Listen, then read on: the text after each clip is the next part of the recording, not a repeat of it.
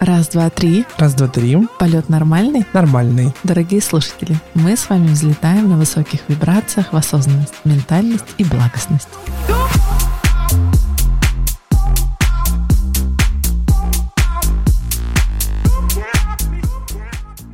Всем привет, Алла, привет. Привет. Я поздравляю тебя с тем, что ты запустила свои подкасты. Давай ты немножко расскажешь о себе. Давай, я психолог, семейный психолог, детский психолог и будущий сексолог. Работаю уже больше пяти лет, веду личные консультации и запускаю свои онлайн-продукты. Какие у тебя есть онлайн-продукты на данный момент? Самый-самый классный, самый любимый — это клуб «Смыслы». Там сейчас больше 180 лекций на разные темы от самооценки, сепарации, отношения мужчин и женщин. Ну и просто перечислять сейчас все не буду, но очень-очень много их. Ну давай, сколько у тебя там лекций? 183. 183. И вопрос очередной, который я хочу спросить. Скольки людям ты помогла за пять лет? Ну, то есть, если по курсу, у меня только база больше тысячи человек, а я считаю этих людей. Я думаю, что, ну, тысячам трем точно. Было страшно? Да. Сейчас страшно? Мне кажется, сейчас страшнее, чем раньше. Почему? Ну, потому что первое время ты это делаешь просто от удовольствия, от того, что ты не можешь это делать. И чем больше ты занимаешься, тем больше у тебя опыта, тем больше профессионализм, и растет ответственность. Так вот, Ал, я немножко подвожу и хочу с тобой сегодня первый подкаст посвятить теме страха осуждения. И хочу поговорить на эту тему, потому что всегда что-то новое страшно, и подкасты запускать тоже страшно, но ты точно с этим справишься. Так вот, первый вопрос, что такое страх осуждения и как он влияет на нашу жизнь? Страх осуждения. Я отвечу немножечко необычно. Это то, что нас тормозит. Это некие такие социальные убеждения, социальные устои, которые вынуждают нас бояться того, что мы будем не приняты. Для многих людей осуждение — это история про то, как меня выкинут из общества. Я буду неугодным, я не получу свою такую поглаживание в виде похвалы, меня не оценят. И это правда для людей всегда очень страшно. Потому что у нас зашито в голове, что если меня не принимает общество, я не нужен. И, соответственно, я могу умереть. Это, ну, то есть вообще отсылка к глубинному страху гибели. Поэтому страх осуждения, мне кажется, стормозил 90% талантливых людей или людей, которые могли бы принести невероятную пользу миру. Давай ты обрисуешь нам модель формирования страха осуждения. Ну, я не открою секрет. Это все начинается с детства, потому что психика наша формируется, да, вообще, как формируется ребенок. Есть какая-то часть личности, которая нам заложена, ну, то есть какая-то такая душа, может быть, это с точки зрения эзотерики, но мы все равно приходим сюда каждый со своими задачами. И очень большую роль играют родители, очень большую роль играют родительские убеждения, окружение и, соответственно, уже то, что мы сами о себе думаем, это чаще всего сформировано как некая такая надстройка, крыша над всеми вот этими напиханными в нас проекциями. Соответственно, страх осуждения, я бы вообще сказала, что он передается нам сначала от наших родителей. Мы так или иначе относимся к себе так в будущем, да, когда вырастаем, как к нам относились родители в детстве. Если нас в детстве, например, осуждали, одергивали, стыдили, заставляли испытывать чувство вины, это все будет сказываться. Мы подстраиваемся, даже будучи взрослыми, и чаще всего даже в своих партнерах, в других людях, мы к ним относимся, как, знаешь, завоевать любовь родителя. Почему я очень часто говорю про психологическое взросление? Это история о том, что многие люди, даже будучи взрослыми, до сих пор остаются детьми и до сих пор также боятся осуждения. И если нас осудили в детстве, это может быть и детский сад, и школа, и песочница, и хоть что, мы испытали очень неприятный опыт. Это такая травмированность. Меня психика записала, ага, так больше делать не надо, ты перестаешь нравиться другим.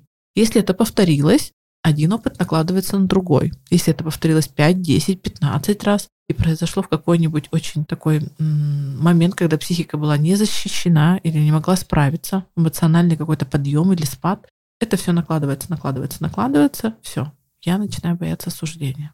То есть я правильно понимаю, что страх осуждения неизбежно возникает у ребенка? Да. То есть, эм, ну давай вот абстрактно с тобой представим стандартную отечественную семью, где средний заработок, мать бухгалтер, прилежная такая женщина, а отец слесарь и пьющий, и вот она не может высказать ему, что, допустим, там, Ваня, я не хочу, чтобы ты пил, потому что это там то-то, то. Ребенок считывает эту модель страха Ребенок в этой ситуации, вот, которую ты привел, он, во-первых, считывает модель осуждения.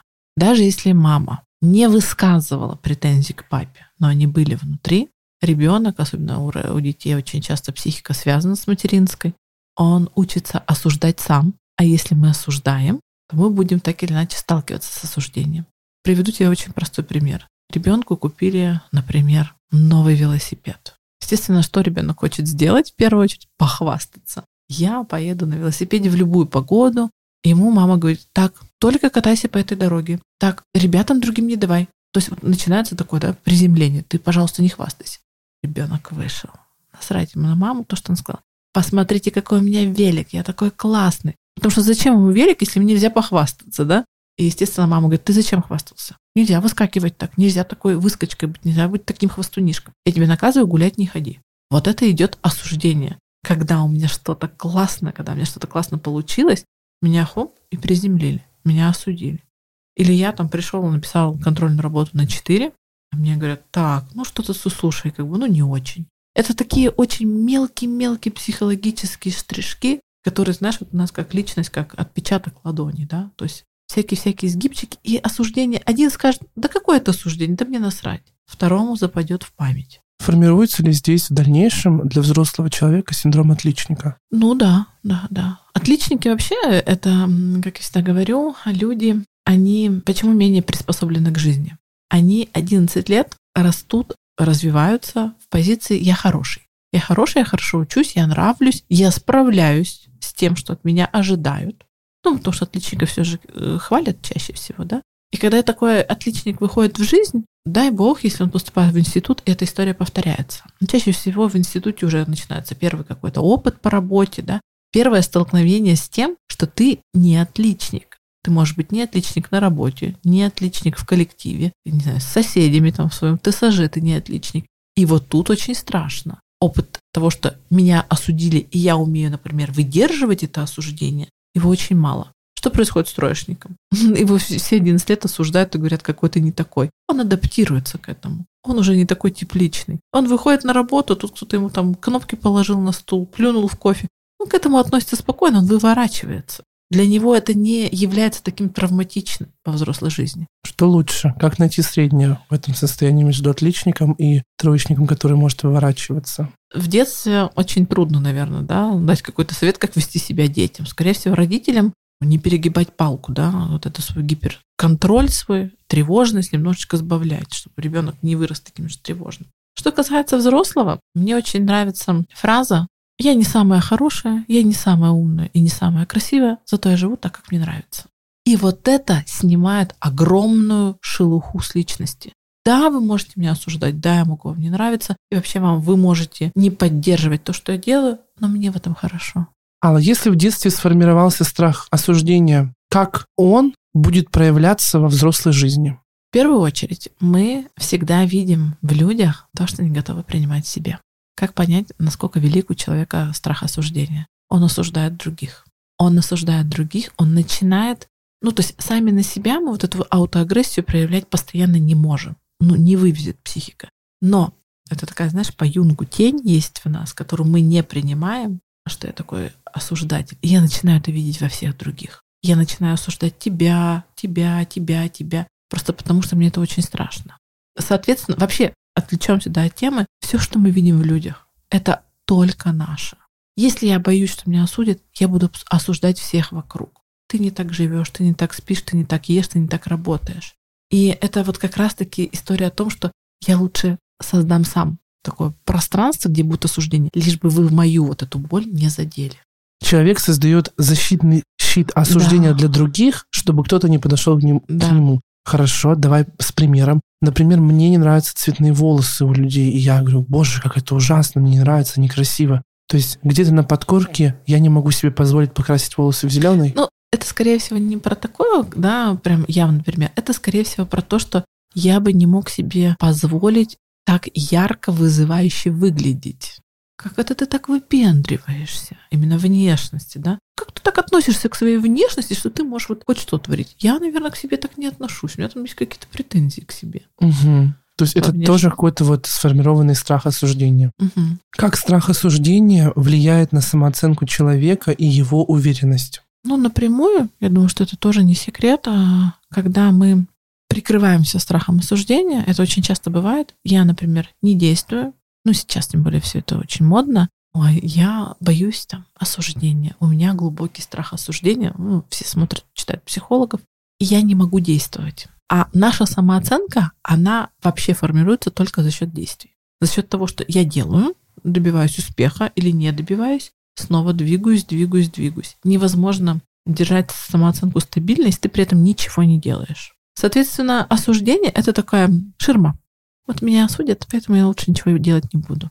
То есть, я правильно понимаю, страх осуждения приводит к тому, что мы бездействуем в своей жизни. Да. То есть мы, например, там в 22 достигли какого-то пика, ну или в 23-25, пример с работой. Ты стал обычным водителем трамвая, и вот больше ты не сдвинешься, потому что у тебя есть страх осуждения. Ты вот на, на одном уровне. Да, там же знаешь еще, как может быть страх осуждения, он может собой, за собой вообще потянуть очень многие, да, если его раскладывать на молекулы. Это и страх публичности, страх проявления, страх там больших денег, не знаю, страх быть заметным, хоть какой страх может быть.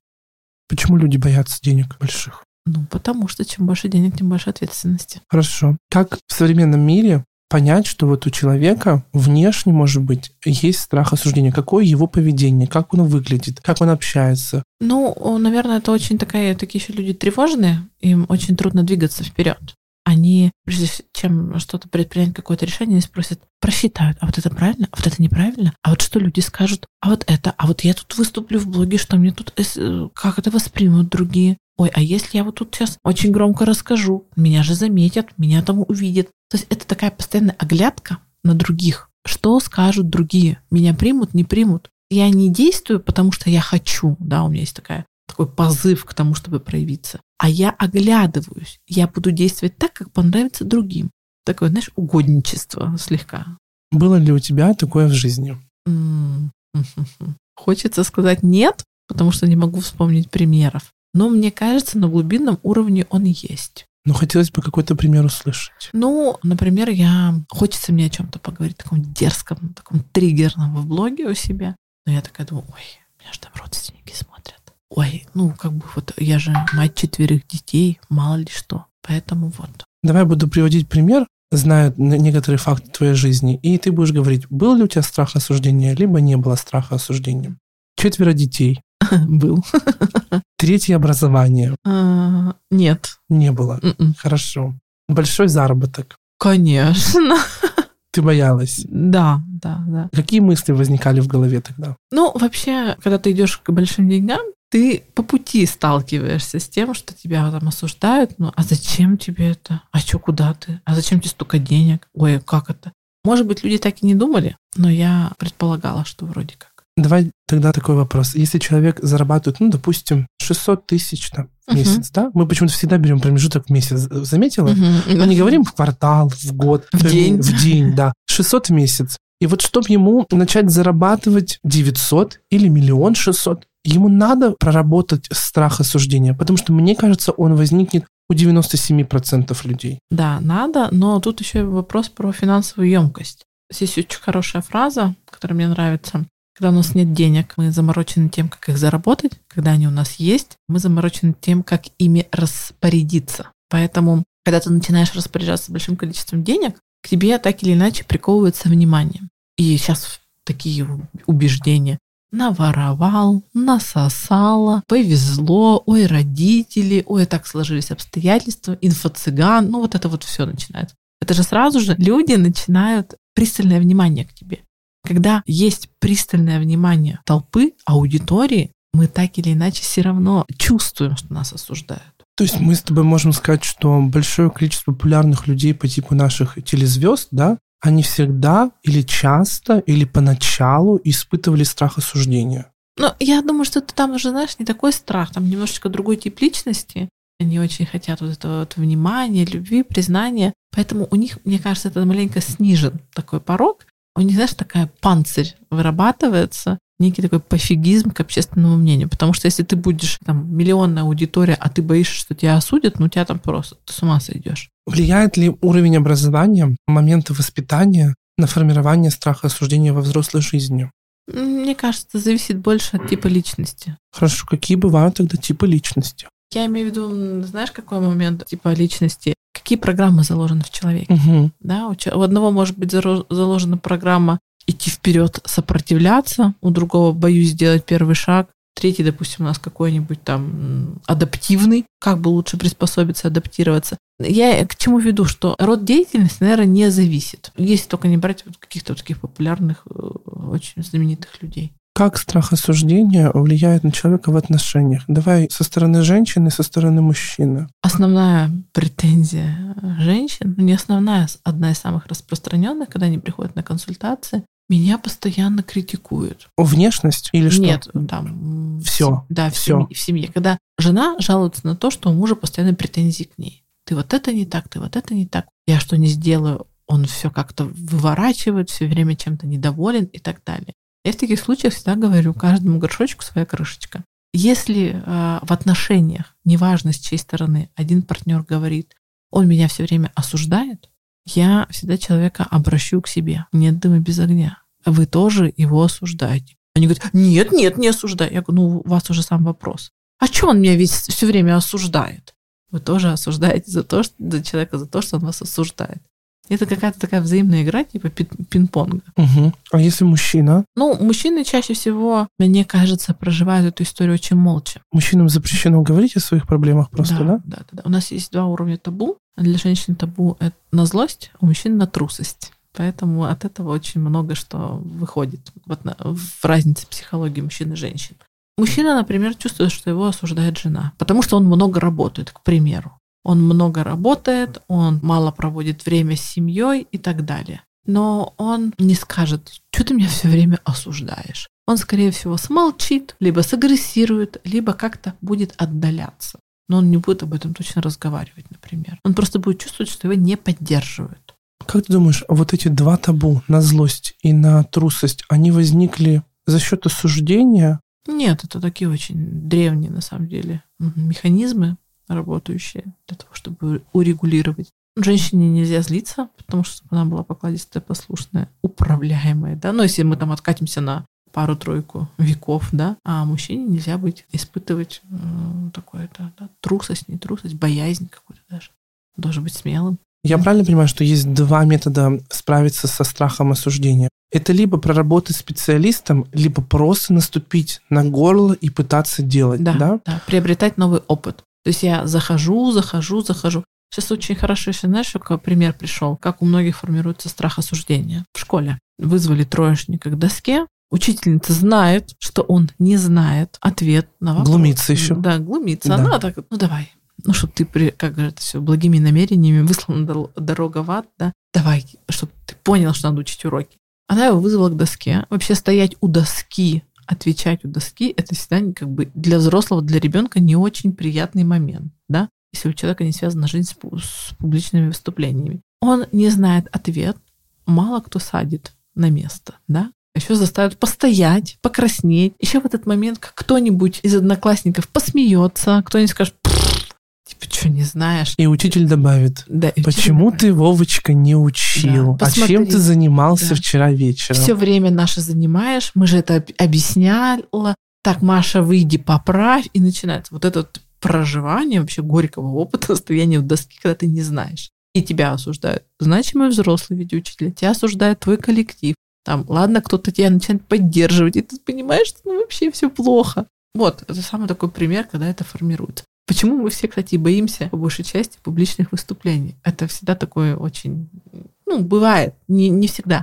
Травмирующий опыт у всех есть в школе. Мне кажется, вот из всех страхов осуждений, которые мы с тобой называем, самый-самый страшный, это, может быть, это у меня называется так, но я буду усредняться для всех, это страх сравнения. Угу. Вот помнишь, нам в детстве говорили всегда, а вот у соседки сын 12 раз подтягивается, да? Или, а вот у соседки Даша Олимпиаду выиграла. И также это все экстраполируется очень сразу на работу. То есть, например, тот же директор, которому надо выступить, и видно, что он боится, но он это делает, И должны люди сказать, блин, Николай Петрович, ты молодец, что ты справился первый раз. Они же как скажут, а вот прошлый директор выступал лучше. Угу. Сравнение вообще ужасно. Оно настолько в детстве нам привито, что мы потом сравниваемся с другими, как будто это вшитая в нас опция. Постоянно. Я уже иду так, ноги длиннее у нее, так у этой грудь больше, это зарабатывает больше, у этого тачка круче и так далее. Самое интересное, мы себя сравниваем с теми, кому мы проигрываем. Потому что если мы заходим в историю того, что я круче, я себя сравниваю с теми, у кого хуже, так или иначе я начинаю осуждать. Да, да. А давать оценку и осуждать, между ними стоит знак равно? Ну, такой, знаешь, примерный. Примерный. Да. Какие методы помогают преодолеть страх осуждения и начать действовать, кроме того, что опытом? Как по-другому еще? Если вот опытом и не получается. Я всегда говорю, вот вы когда выходите на улицу, и вам кажется, что вас сейчас тут кто-нибудь про вас что-нибудь подумает, вспомните о том, что вы сейчас думаете о себе. И все другие люди точно так же завязаны на себе. Всем насрать. Все в первую очередь думают о себе. Как я выгляжу, как я выступлю, что обо мне подумают, как я получился на фотографии и так далее. И даже если кто-то из людей, как вам кажется, правда вас осуждает, он точно видит вас не то, что вы в себе видите. Он видит что-то свое, да, то, о чем мы говорили в самом начале. Он увидит, так, у нее ноги короткие. Потому что я сама, наверное, претензии имею к своим ногам, и я фокусируюсь на тех недостатках в других людях, которые признаю в себе. Вот нужно понять, что мы все, по большому счету, большие эгоисты. Существуют ли люди, которые вообще не имеют страха осуждений? Нет, мне кажется, они адаптировались просто. Адаптировались. Адаптировались. Ну, это э, какой-то еще, видишь, чем человек больше развивается, занимается собой, растет во всех планах, от духовного до материального, он переходит на высокие вибрации, да? Да, на высокие вибрации. Э, переходит на высокие вибрации, и какие-то вещи просто перестают быть значимыми. И это касается мнения других людей о себе. Когда ты занят тем, чтобы, не знаю, там, изобрести лекарство от смерти, да, спасти миллионы человек, помочь, когда движем своей какой-то огромной целью, смыслом в жизни, ну, это все меркнет. Назови основные какие-то временные возрастные диапазоны, когда лучше всего для нашей психики прорабатывать вот эти страхи, чтобы они не укоренились? Ну, наверное, самый такой классный возраст — это подростковый. И тут я скажу, что это, если есть возможность, сейчас, сейчас, кстати, очень много подростков ходит к психологу, это очень круто. Понятно, что помочь им достаточно трудно, потому что подростки это вообще те люди, которые в принципе недовольны собой, у них самооценка. И это, кстати, по классификации там психоэмоциональной, это нормально, что у них самооценка не очень. Наверное, тут бы я посоветовала родителям просто принимать ребенка любым. Вот особенно принимать его тогда, когда он прямо невероятно, вот прям бесит, раздражает его принимать. Потом, наверное, уже вот к этому страху осуждения, наверное, ближе к 30 годам приходит какой-то... 30 лет вообще замечаешь, что такой переломный момент. Становление личности, да? Да, да, да, да. И вот к 30 годам, потом, наверное, уже 40 лет, да, 40 плюс, это с 38, наверное, начинается, когда у нас такой экзистенциальный кризис к нам подкатывает. Все ли я смог, чего ли я добился, подведение каких-то итогов.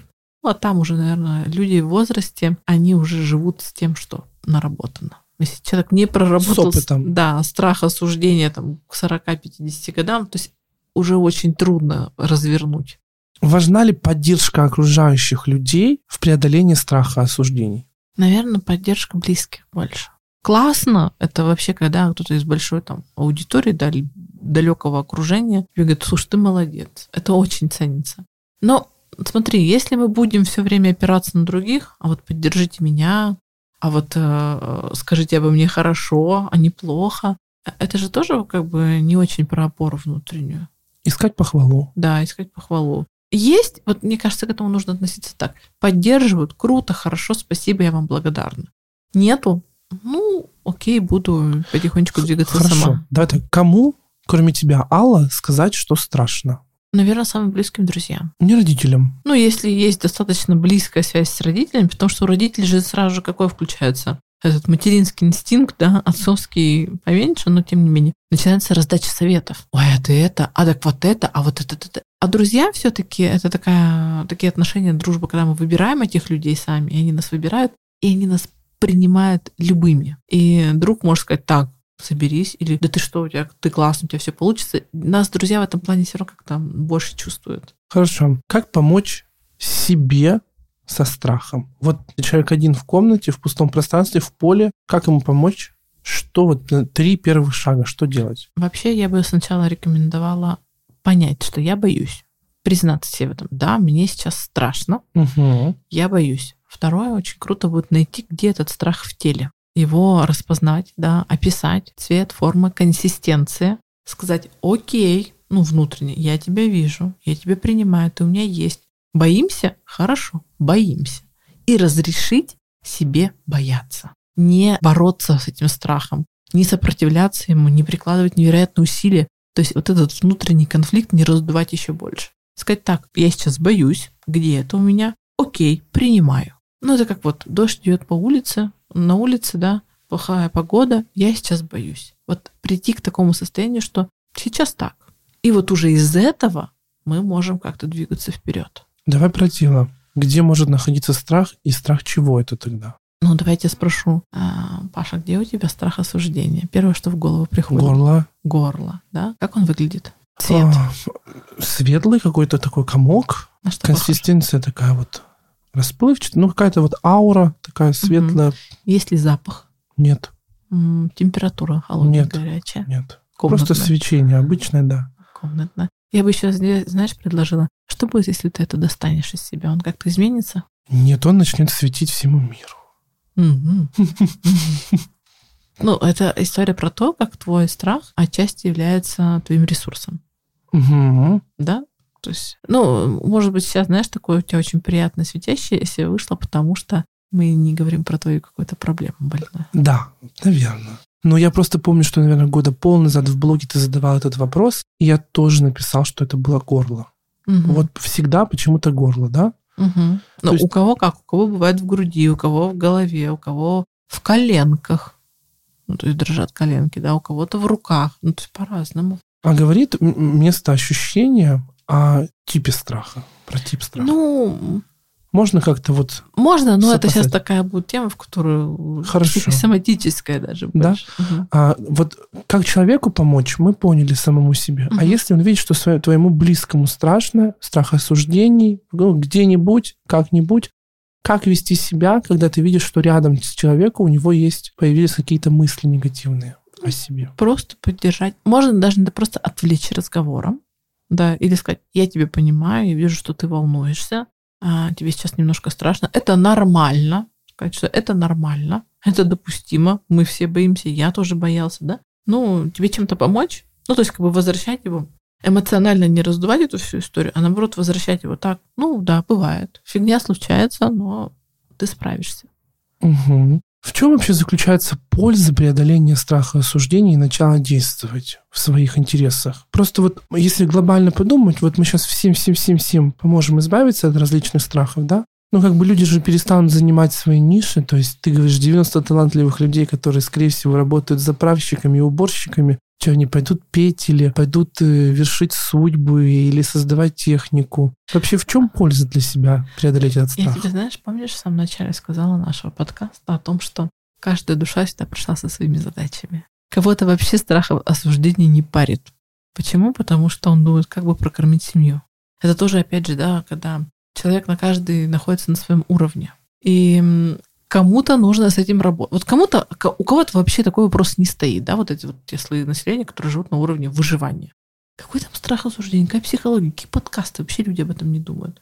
Есть те, кто находится, что базовые потребности закрыты, у них стоит вопрос самореализации, да, проявленности, как сейчас очень модно говорить. И они начинают этот эм, ну, урок проходить, да, как-то прорабатывать себя, прорабатывать себя, и тогда я скажу, ну, со страхом осуждения вообще нужно работать, ну, правду, у психотерапевта, а, разбираясь с- с историей, со своей личной историей, начиная там с родителей и так далее, потому что ты можешь быть очень классным, прокачанным, со всех сторон у тебя там и звание, и награды, и ты научился всему. Ну, мы об этом будем, да, в отдельном подкасте говорить про синдром самозванца. Но ты не можешь двинуться. Ты не можешь двинуться, потому что, очень грубо сейчас скажу, много лет назад там папа тебя периодически осуждал за то, что ты играешь, допустим, на пианино. Мгм. Но если тебя эта история не разобрана, она тебя, вот знаешь, как это, Ты Она- большой белый пароход не можешь двинуться, потому что якорь у тебя.